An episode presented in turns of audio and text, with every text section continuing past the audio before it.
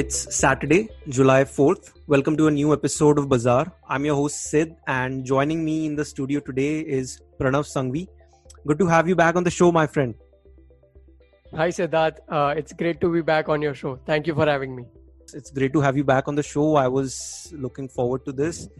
So we are we are going to be talking about ESG investing and how it is gaining traction over the past few years and just to give you a little bit of perspective into you know what this entire session is going to be about i came across a very interesting report that was published on the financial times which talked about the controversies surrounding esg issues and how it has wiped out more than 500 billion dollars in market value of large us companies over the over the past 5 years. I mean that's a lot of money and uh, not only does it cost the company a lot of dollars the impact of a controversy can be long lasting and you know it leaves an investor or a customer with a very bitter taste. In my opinion negative publicity is negative publicity period. So to give you more examples of the severity of the fines imposed due to non compliance with ESG issues banks in the US have been penalized north of 200 billion dollars since the financial crisis including the likes of Bank of America, Wells Fargo, Citigroup. Also, Google, uh, one of the largest corporations in the world, was fined around 8 billion euros for anti competitive practices in the EU. I mean, that's just huge. And just a year back, the Federal Trade Commission slapped a $5 billion fine on Facebook for violating privacy laws. I mean, I still remember that day when Mark Zuckerberg was testifying in front of the Senate. I think you know he he would have regretted whatever decisions he took. So, you know, you know, all this money these companies had paid in fines that could have been saved if the companies had followed, you know, strong corporate governance and focus on the social aspects of the decisions they made. And in today's world, I think it makes business sense to be ESG compliant and to continuously invest in making your company sustainable and socially aware. So I've probably mentioned ESG two or three times here, and you're probably wondering what it means. So let's start by demystifying this term. What what does ESG mean, and what are what are its components? Yeah. Uh, so to begin with, ESG stands for environmental, social, and governance. So instead of getting into the technical part of the definition here, I would like to elaborate on how ESG is used for investing per se. So accordingly, there are non-financial factors which are applied by the investors of their analysis to identify material risks and growth opportunities in the companies which they plan to invest in. But there are certain considerations that need to be taken care of. Firstly, ESG metrics are not commonly part of mandatory financial reporting though companies are increasingly making disclosures in their annual report or in the standalone sustainability report. Secondly, there is no exhaustive list of ESG examples. And you know, at times it can be challenging to classify an ESG issue as to only environmental, social, or governance issue. I mean, you know, it can be interlinked. And thirdly, these ESG examples can often be measured. Like, for example, if you take the employee turnover of a company, like what it is, but it is very much difficult to assign a monetary value to it. You can't come to know what is the cost of the employee turnover that the company is facing. So these are the considerations that need to be kept in mind. Now, in terms of particular factor, so let's let's talk about each particular factor here. So first is environmental. The examples of environmental can be climate change, carbon emissions, air and water pollution, biodiversity, deforestation, energy efficiency. For social, it can be consideration of people and relationships, data protection and privacy that you talk about Facebook, gender and diversity, employee engagement. For governance, uh, we can talk about board composition, the different committees like audit committee, nomination committee. There is bribery and corruption. Then the whistleblower schemes which are being uh, followed by the company. So these all things uh, are covered under ESG. But you know, Siddharth, what's intriguing is the concept of ESG had been introduced decades back. So why is it started flashing right now, like frequently these days? So what, according to you, is driving investments into ESG in today's world? Yeah, yeah, you you're right here. I mean, uh, investing in ESG began around 1970s, and it was not a big force back then. And the reason why uh, ESG is catching in today's world is because of two factors. All right, two major factors are driving investments in ESG right now. First, first one is the regulatory changes that are happening around in Europe and America, and the shift in the consumption behaviors and the cultural values of the society. So, to give you examples of the regulatory changes that are happening, UK has a very ambitious target of becoming a, a net zero greenhouse emission country by 2050 and this decision of uk has prompted various sectors in the economy you know to significantly ramp up their decarbonation efforts. So country took a decision and the entire sector and the entire industry backed that up which is you know driving uh, investments in esg interestingly in france there is a energy transition law which requires fund houses and institutional investors to explain how they uh, incorporate esg factors into their investment strategy. So this is basically a law in France where you have to explain how you're using your investors' money and you have to explain how it is being used for ESG factors and what your investment strategies are, which is, I think, it's very remarkable. It, it's a groundbreaking law, in my opinion. And if you if you look at Nordic countries like Denmark and Sweden, these these countries have you know ingrained a culture of sustainability and social responsibility, which is which is a cornerstone of their uh, culture as a whole. So these are some some of the regulatory changes that have driven more investments into esg apart from the regulations the consumer awareness is also forcing companies to raise the bar when it comes to esg so according to an interesting report by bank of america 92% of gen z would happily shift to a brand or a product that that supports ESG given that the price and the quality of the product is the same. For millennials and for gen z sustainability is a very important issue and it influences their entire purchasing decisions. What this means is that if, if you're a company that is promoting a product being esg compliant works in your favor and you know it could could indirectly drive sales and cre- create long term shareholder value. So you really need to you know manage the decisions you take. You need to be very cautious about how you you know structure your entire product and how you promote it. And if you're esg compliant it could work in your favor as a company yeah, so it's basically like along with the regulatory laws, also today's generation is driving companies to comply with ESG. Exactly, exactly. Also, not only the uh, customers, if you see employees in developed countries, they have a choice mm. of joining companies. So they are very choosy when it comes to picking up companies that they want to work with. And they'll choose only those companies that are socially aware and that take steps to create a great work environment for its employees and you asked me why esg is catching up now and you know why it was not a phenomenon back in the 1970s and 1980s one simple reason for that is the advancement in technology. You now in this era have vast amounts of data that you can find in the public domain which you can collect and analyze. Something you know which was not really possible in the 90s or the early 2000s even and this availability of data combined with the power of advertising and social media can can make a ton of difference when it when it comes to you know raising awareness about an issue it just takes us what 5 seconds to post something on instagram and that can just you know become viral in a matter of days this advancement in technology itself is one of the reasons why ESG is catching on. And you know, one bad news report is all it takes really to put a dent in the goodwill of your business. So companies are also very cautious of how they they are being perceived by the society and there is an invisible hand which forces these companies to take decisions that are beneficial for the planet and for the society as a whole. And you know just to give you some numbers to back up my answer here if you see the shift towards esg investing as of 2018 30.7 trillion dollars were held in assets under management in in sustainable or green investments all right. This number was around 13 trillion in 2012 yeah two to three fold shift in the eu that's right.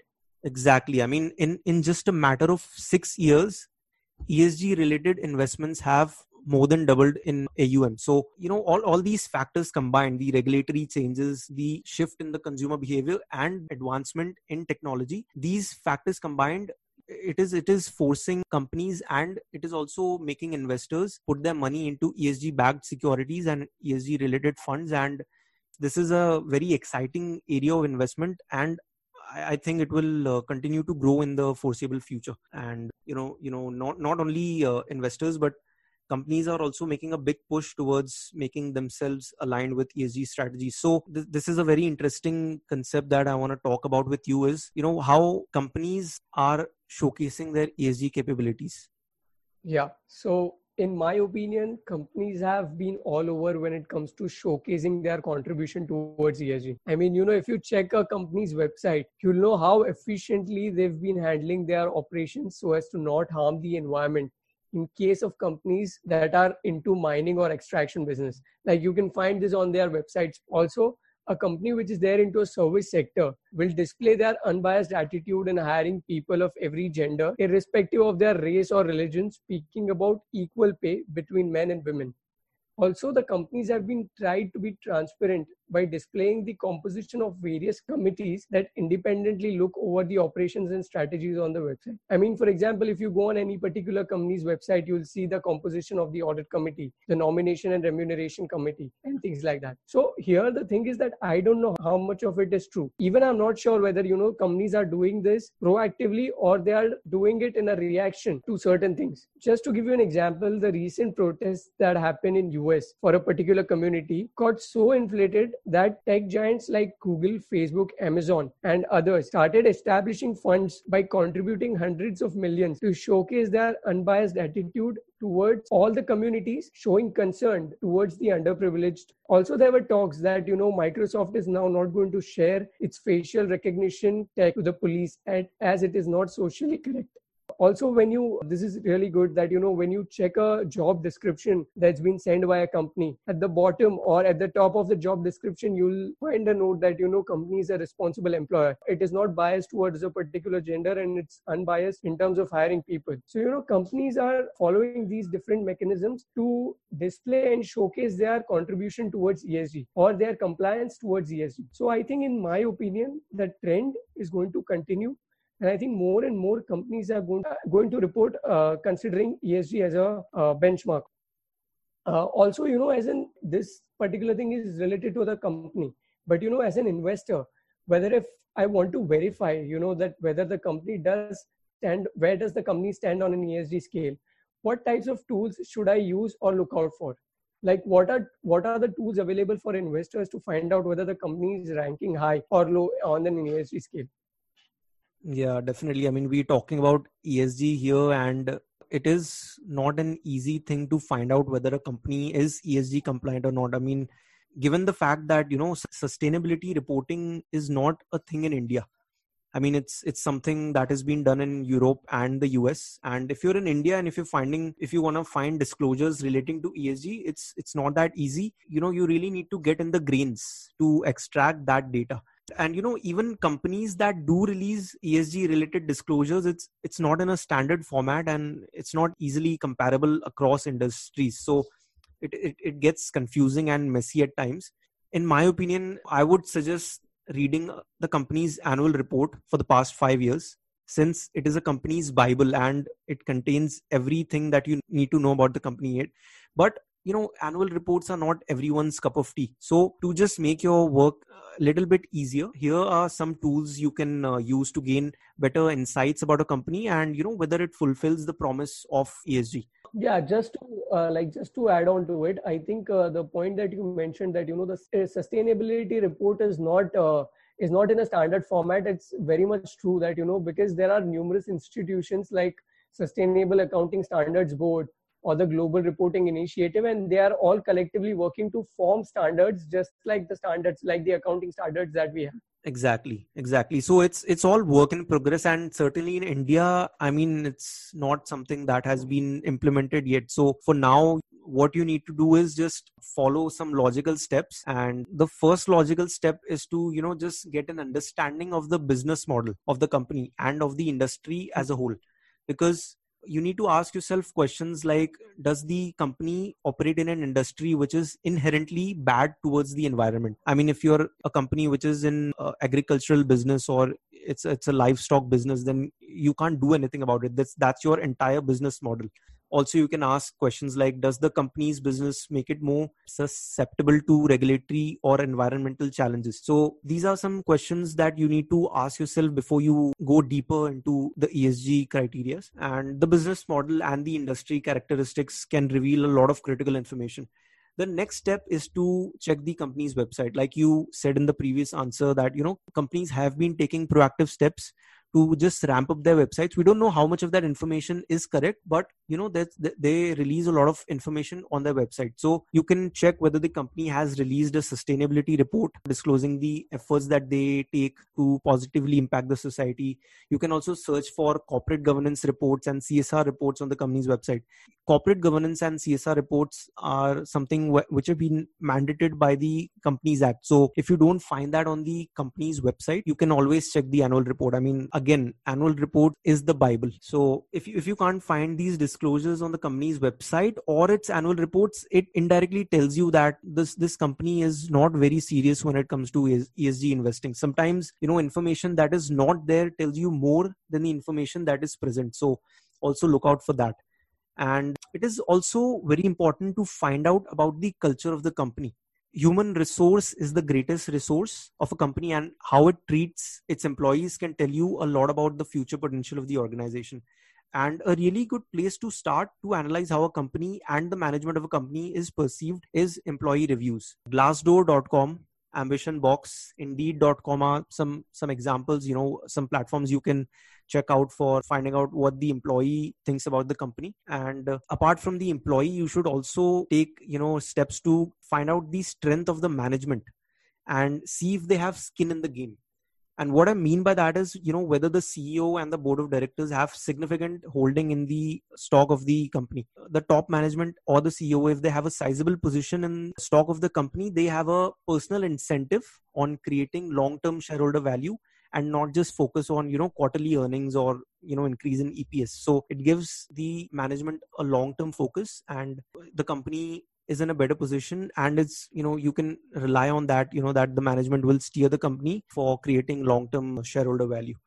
And just to close this out a lot of people don't really pay attention to this aspect but you know managerial remuneration is also very important. For example if a company's management takes a cut when the company is struggling for example uh, i don't need to go further than if you if you're looking at covid it has impacted every business out there. And if the management comes out and says yeah, that right. you know we are going to take a cut to our pay so that you know our balance sheet is intact and so that we can pay our employees. That tells you that the management really wants this company to succeed and it is working for the shareholders. So look out for that managerial remuneration. It tells you about mm-hmm. the company's vision as well. So like just to you know summarize the points that you just mentioned i think the first one was to understand the business model and the industry as a whole then you mentioned about company's website, like checking the company's website regarding the corporate governance and the CSR reports. The important part that you mentioned here was about the culture of the company. That is something that I really uh, found interesting, and like just the way people say that you know your employers are your employees are your assets of the company.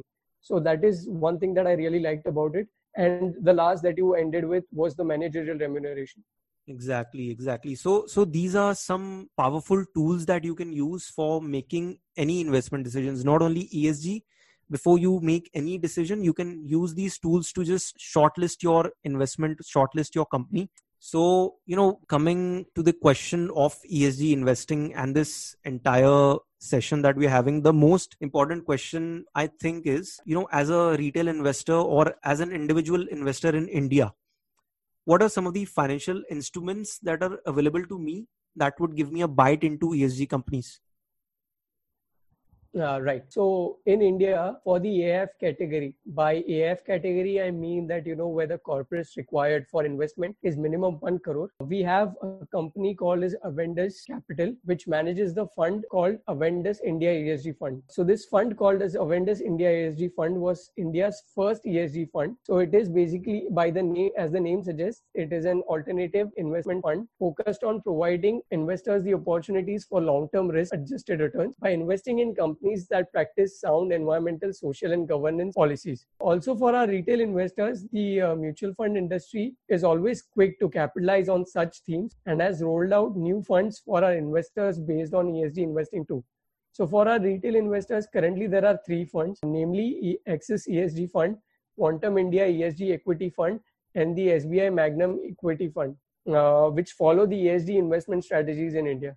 Uh, also, there are other fund houses such as uh, ICICI Prudential, DSP, Aditya Birla, Kotak, and BNP, like they have also filed for draft offer documents with SEBI and are awaiting approval so that even they can launch their ESG funds. I think uh, to consolidate and to wrap this up, uh, there's a huge scope ahead in ESG investing, and it will definitely be helpful to the investors by filtering out the companies that are not sustainable and are value traps. You know.